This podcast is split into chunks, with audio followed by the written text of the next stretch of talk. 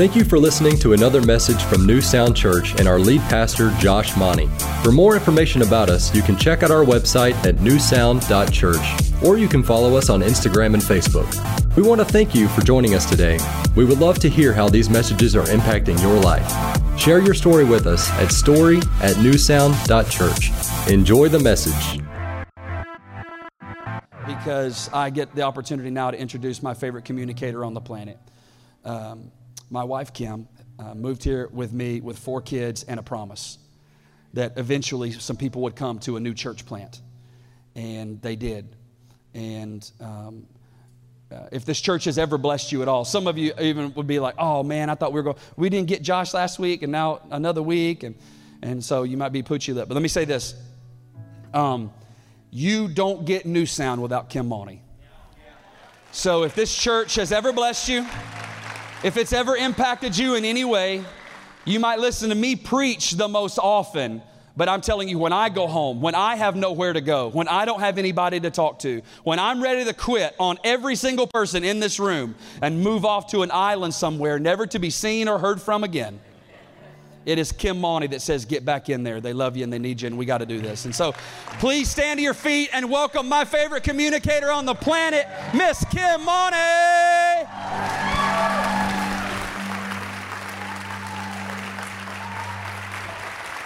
Well, thank you. And good morning and happy Mother's Day. All you mamas out there, you did it. You got them here. They're checked into kids.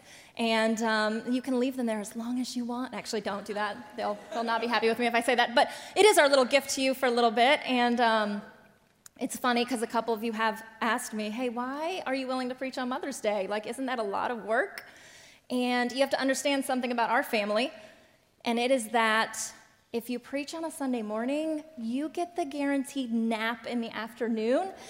And I have four children, and all I want is a nap. And so I will put in the work this morning to be here just so that I can curl up in my bedroom and take a little snooze this afternoon. Can I get an amen from all the mamas in the house who are like, please bless me with that too?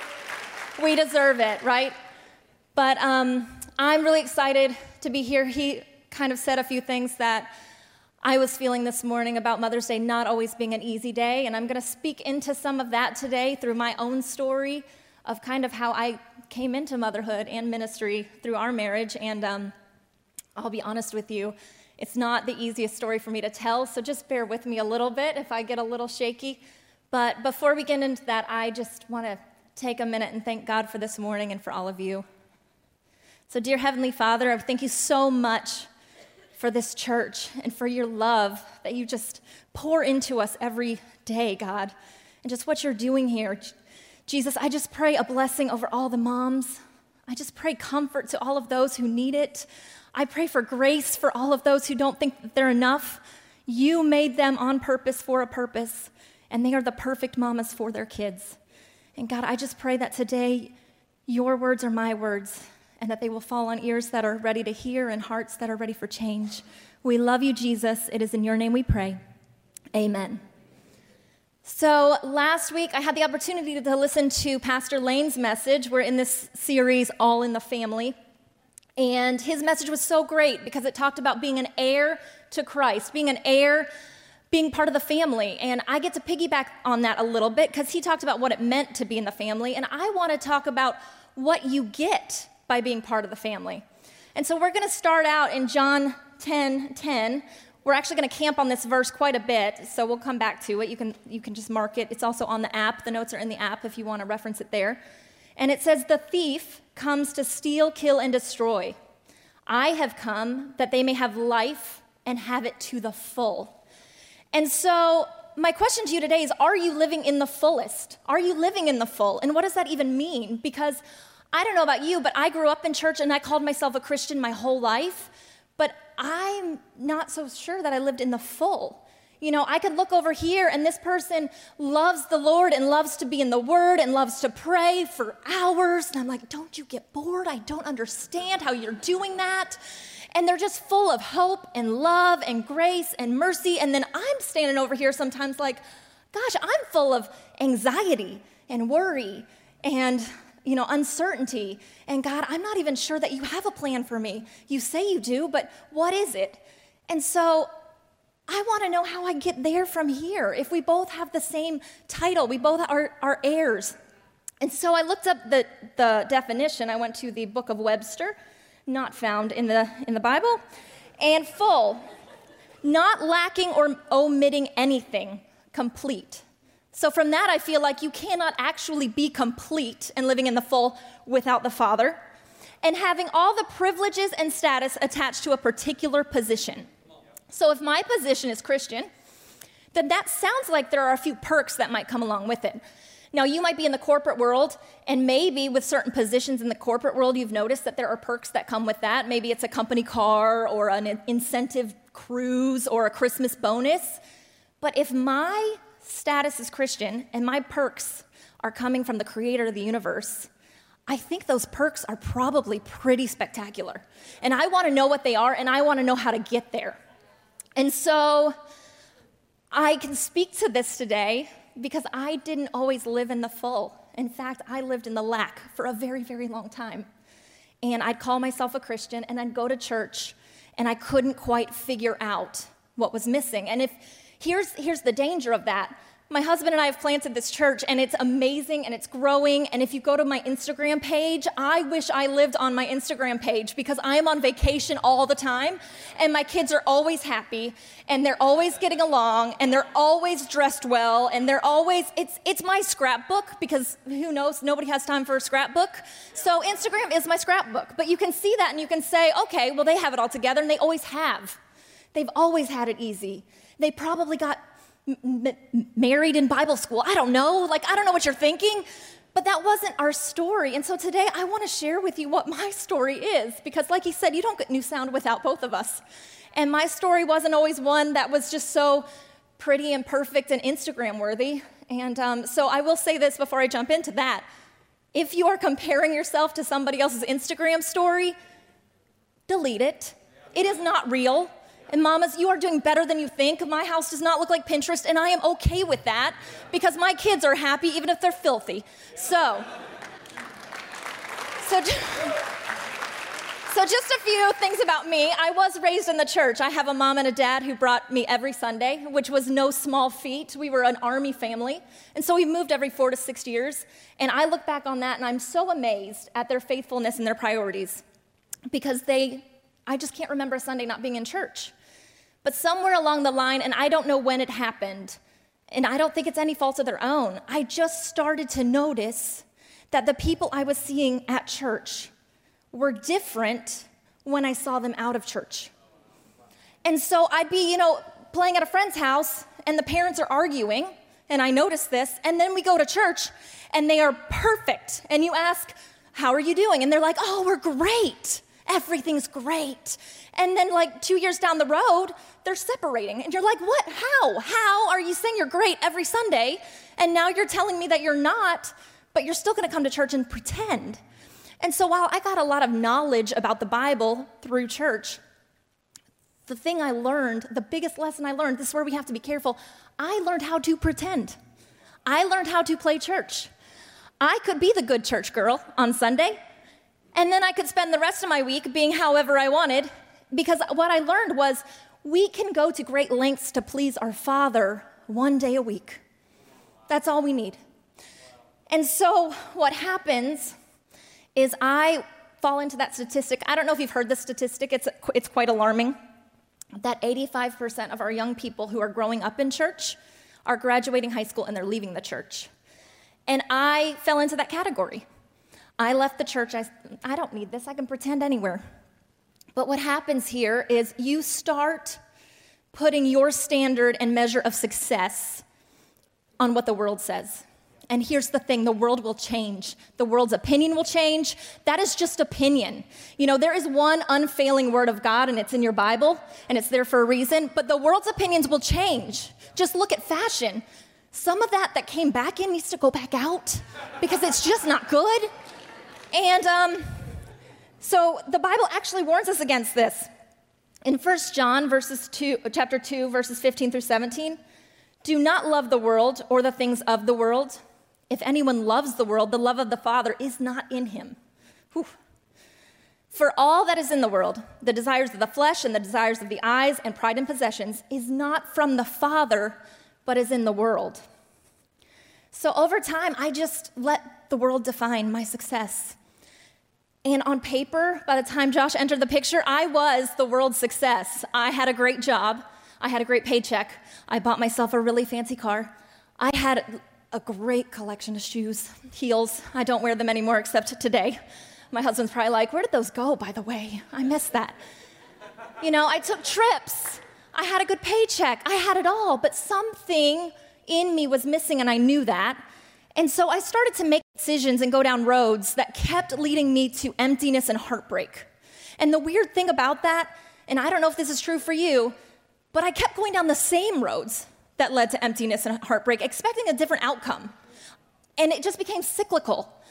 And so I found myself sitting back in church, broken, but saying I was fine. And Josh came into the picture, your pastor, came into the picture, and we were introduced through a mutual friend. And um, when he told her that he was going to marry me, her response is, Oh, you're not. You're not her type. I know now what that meant was she's not ministry material. I know what she does the rest of the week, and that's not going to fit with what you are doing right now. I know that, and I love her, and we are still the very best of friends, so I can say that now. And in fact, I believed that so much that when he asked me out, I tried to say no because I thought, okay, it's easy to pretend on a Sunday, but when you get up and close and personal with somebody, that's exhausting right? It's exhausting to keep up this charade. And so I, I just said, uh uh-uh, I can't do this all the time. I can't pretend all the time. But he's so persistent, and I'm so thankful for that. If you've met him, you know. You're laughing because you know. You can't build this without the favor of God and some persistence. And so I'm so thankful that he was persistent and he asked again. Now, at this point, we went from persistent to intense another word. It's actually my favorite thing about him. He just knows what he wants and he goes after it. And so we started dating, and um, our, our dating just looked completely different than anything I'd ever experienced because he told me, date one. He, his words, I'm looking to rent, I mean, to buy and not rent. I almost had that wrong. Um, I'm looking for a wife, basically. Like, I am not looking for a girlfriend. And so, if you're in this room and you are with somebody who is not going to be your husband or your wife, why? Why? Just, it's, it's not worth it. And let me also say that I was 27 at this point, and so God made me wait a little longer than I would have preferred, but let me tell you that His plans are good and He is way better than anything I ever prayed for. So He is worth it. But I didn't do everything right, and I didn't do everything the way it was supposed to be done. And the Bible says in Matthew, Woe to you, teachers of the law and Pharisees, you hypocrites. I would call myself a hypocrite at this point. You are like whitewashed tombs, which look beautiful on the outside but on the inside are full of the bones of the dead and everything unclean. In the same way, on the outside you appear to people as righteous, but on the inside you are full of hypocrisy and wickedness. Whew. That's where I was. I can say that now, knowing that I had put up these walls and this charade. And it was two weeks into our relationship. Two weeks. This is how intense this moved. And it was kind of a turning point, really, just with everything. And we were sitting side by side, and he said, Hey, like, what is one thing that you wish you could change? Like, one decision you wish you could take back? That's like a pretty loaded question. And I'll be honest with you, I, I had a list, but I knew my one. And if you get real honest with yourself, you might be sitting in this room going, Ooh, I know my one. But I wanted to lie because our perception of how people will react will affect our decisions. And in that moment, my perception was I'm going to tell him this and he's going to leave. And this is so good, I don't want him to leave. But then another voice inside of me said, He's going to find out anyway, so let's go ahead and tell him. And this is where it gets a little difficult for me. And this is why Mother's Day for so long was a little difficult for me because I had to look him in the face, the man I love so much, and I had to say, you know, a few years before we met, I was dating the way the world will tell you to date, and I found myself in a situation where I was expecting a baby that I wasn't ready for. Well, guess what? Sometimes God gives us things that we're not ready for. But I made the choice, the empowered choice is what the world will call it, to walk into a place and not have the baby. How's that for a pastor's wife confession for you on Mother's Day? And it was painful and it was hard.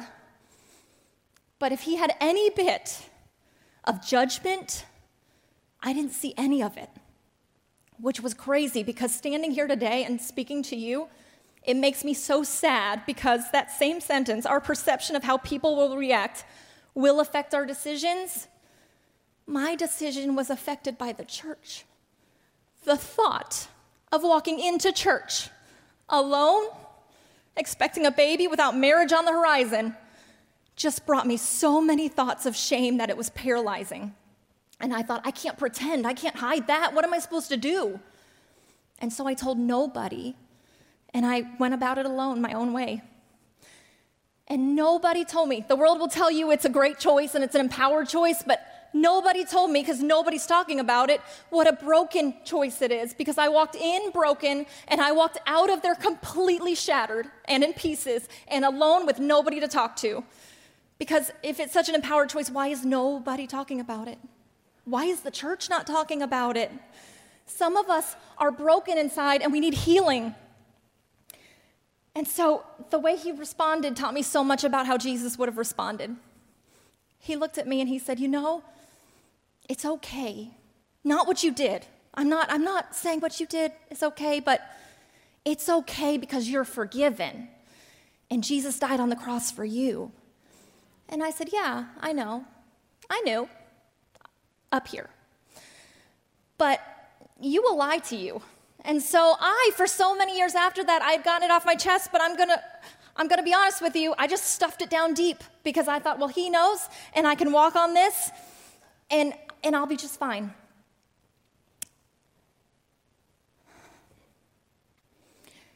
The start of that verse, John 10:10 10, 10 says, "The thief comes to steal and kill and destroy." It's a pretty heavy portion of the verse, and I don't think I always understood it until I realized that the thief wants to steal your joy. He wants to kill your purpose. He wants to destroy your potential. We got married and we got pregnant right away with Jake. And I should have been full of joy the whole time, and instead I was full of fear. Something should happen. I don't deserve this baby. Something should happen. And at 28 weeks, I was in the hospital with a blood clot, massive blood clot. We heard a lot of scary news. And while he was praying on behalf of our son, I was laying in a bed going, This makes sense. This baby doesn't belong to me. I took one from you, you should take one from me. But let me tell you something our God does not work that way. He is not a scorekeeper. He is a loving Father who wants to heal you and wants blessings on you and wants to love you. And if your plan's not looking the way you thought it looked, He has a plan for you that's better. And so this just happened pregnancy after pregnancy. We joke that we can hold hands and we're expecting, and it's not fair because there's people dealing with infertility and miscarriage, and here I was having baby after baby after baby. I'm thankful for them. They are the greatest blessings of my life. But then also, we were planting a church. And there was a voice in me saying, Oh my goodness, if my church ever found out what I've done, they're all gonna leave. It's gonna kill our church. Uh, clearly, I got over that this morning, but shame will do that. Shame will do that.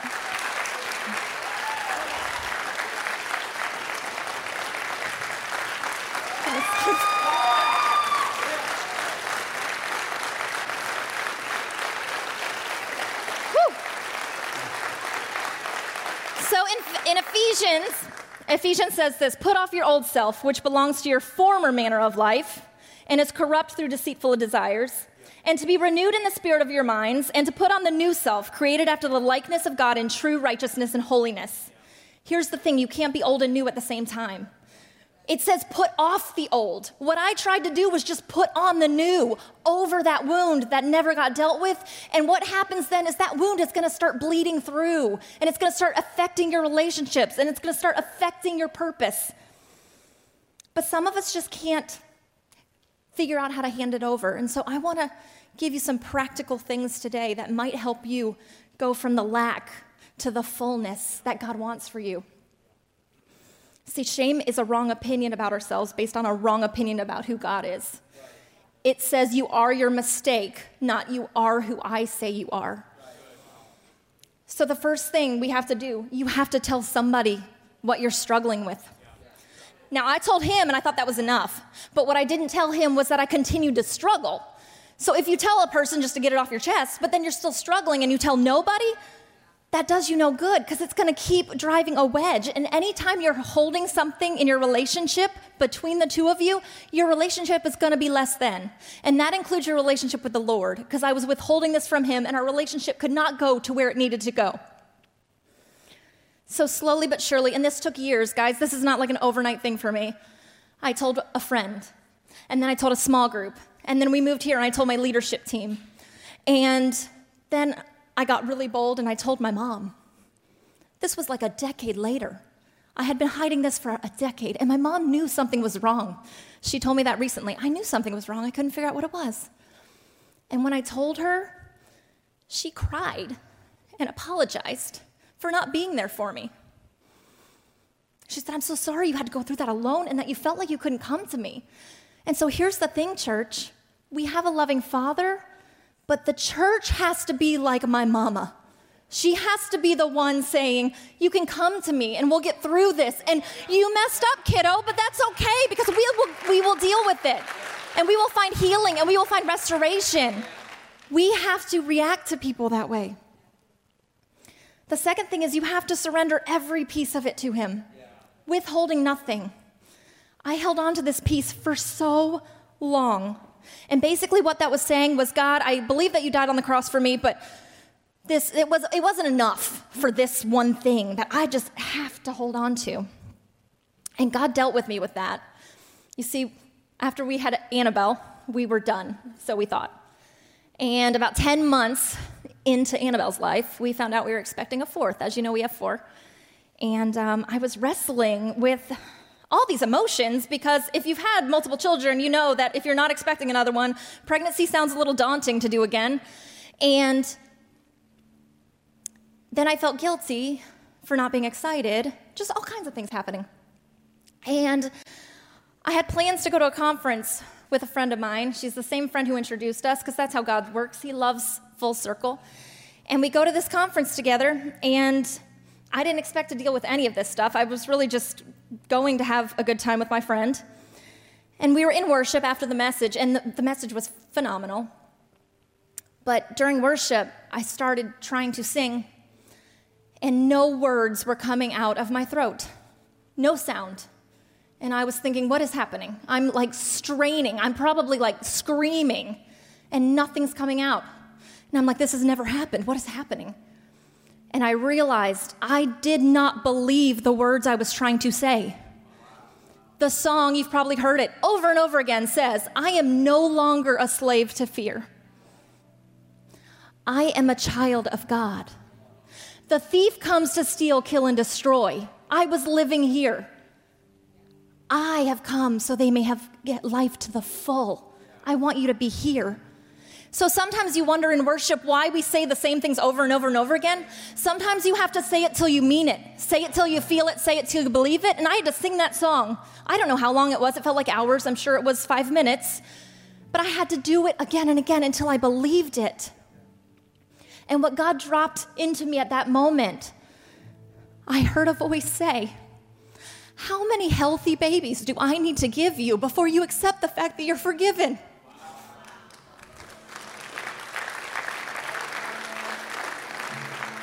You see, he wants your ugly, he wants your mistake.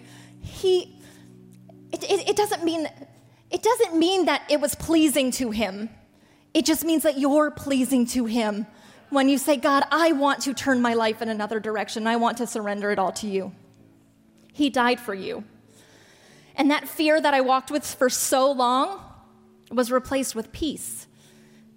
Because here's the thing that peace of yourself that you're withholding from Him, might be the peace that you're withholding from yourself.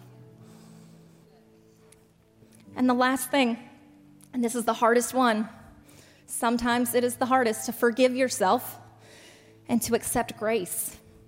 Grace is a free gift. Forgiveness is a free gift from the Father, but who knows?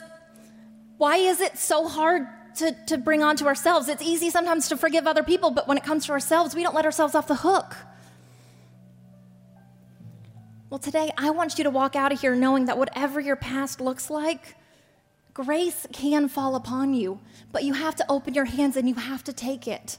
You know, I can be at Publix sometimes with tons of grocery bags and four kids and a cart, and the Publix shopping guy comes up to me and says, Can I help you? And I say, No, I'm good, I got this, and I'm drowning.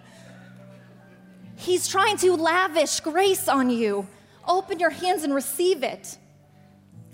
And what God does, He doesn't stop there. This is what I love about our God. He loves you so much. He doesn't just want to forgive you, He just doesn't want to heal you. He wants to completely restore you. And so we went home from that conference and we found out we were having another girl. And we had moved to Birmingham at this point. We're in a brand new house. So we hadn't picked a name yet. And we found this piece of paper. I have no idea how it survived the move. It was a piece of paper with a few names scribbled on it, I guess maybe when we were trying to name the other girls. And I showed it to him. I said, Hey, I found this. I guess these were names we were considering. And we both picked the same name on that piece of paper. You know our littlest as Rosie. That's her middle name, Rose. But her first name is Vivian, Vivian Rose. And when we looked up the meaning of Vivian, it meant breath of life, full of life. And God, in that moment, breathed new life into a place that was so empty in me and so broken for so long. And He said, You don't have to live with that anymore. I want to breathe new life into you. And so, for all of you in here, if there's a place in you that you need some new life breathed in, we, you are in the right place. We want to be that family for you. I wonder how many years the enemy stole from me in ministry. He comes to kill, steal, and destroy, steal your joy, kill your potential, destroy your purpose. I get to lead a church with my husband. It's the greatest honor of my life. But conversations would come up with other women that I had to shy away from because of my own pain, undealt with. I had friends going through infertility. Maybe that's you today. And I, I couldn't even pray for them because of my guilt. I had friends, very close friends, go through a miscarriage, and I couldn't tell them. I know how it feels to miss somebody you never got to meet. But you know what? The victory is ours. It's not fair, but I will get to meet that baby someday because he is good and he loves you. And it isn't fair, but grace isn't fair. And aren't you glad we don't serve a God who's fair? So, if that's you today and you're trying to deal with some of this, I know some of this is painful for some of you in this room, and that was never my intention. I actually want you to leave here encouraged and full of hope. And so, after service today, there is going to be just ladies up here for prayer line. And I would encourage you to come up and receive prayer today if there's something that you need to surrender over to God. Hey, pick a person you've never seen before. if you just need to get something off your chest, pick a person you've never seen before.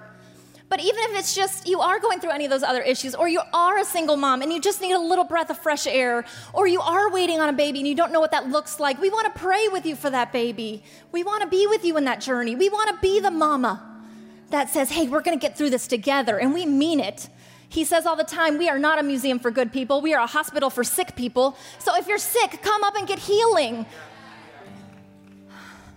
I thank you all so much for letting me be real and transparent. This is why I love this church so much. This is all we could have ever dreamed of. And let me just say this too. Maybe you're just in the room and you're like, I don't really feel like I need prayer. That's okay. Who doesn't want a prayer over your family and your legacy and your children? We're happy to do that too. We are a praying church. My husband carries prayer cards around all week. There are stacks and stacks of them. And, and we love you, and that's what we want to do for you. So, yeah, I don't think I had a good ending to that right there. Sorry. Got a little emotional. But yeah, thank you for allowing me the opportunity to share with you. But I just want you to know this is a house of grace, this is a house of mercy, this is a house of healing. And you're in great company because I'm not sure if you knew this, but We've all messed up. And we're all just trying the best we can. But I don't want you to live here in the lack. I want you to be able to live into the full. And so today, for some of you, that might even mean that you don't even, you haven't even accepted Christ. You don't know what that even looks like. How do I even step in the full if I'm not even in a relationship with Christ? Well, today you'll have the opportunity to do that too. All you have to do is say, Yes, Jesus, I do want you to be the Lord of my life. So, in a minute, we're going to pray. And I'm going to ask you to do something a little different. I'm going to ask everybody to open their hands just on their laps because I believe that God wants to pour out some grace on this place today. Mamas, you're doing better than you think. I promise you. Dads, you were doing better than you think. Those of you who are waiting, His promises are good. He has plans for you. And there's healing for all of us. Let's pray. Oh, Father God, we just love you so much. You are a loving Father. You want to lavish your gifts upon us, even when it doesn't make sense and even when it's not fair. But it wasn't fair, God, that your son had to go to the cross and die for us. And so I'm thankful that you don't keep score. And all we have to do is say, Yes, Jesus, I want you to be the Lord of my life. I want you to be my Savior. And today, if that's you, I just pray that you accept that into your heart. And then for all of you out there who have been beating yourself up, not willing to step into your today because you can't grapple with the fact that you have a yesterday. I want you to feel that being lifted off of you, the old self put off. Open your hands and let go of it. And then put on your new self. Feel that grace, feel that mercy, feel that love that He is just giving to you generously because He wants that for you. God, we thank you for this opportunity to gather together on a Sunday and be with family. We love you so much for the work that you're doing in this church and churches all over Palm Beach County. We, we pray a special blessing over the mamas today. We love you, Jesus. It's in your name we pray. Amen. Hey, come on, new sound. Thank you for listening. We would love to have you join us at New Sound for one of our weekend experiences. Check out our website for times and directions at newsound.church. We would love to hear how these messages are impacting your life. Please share your story with us at story at newsound.church.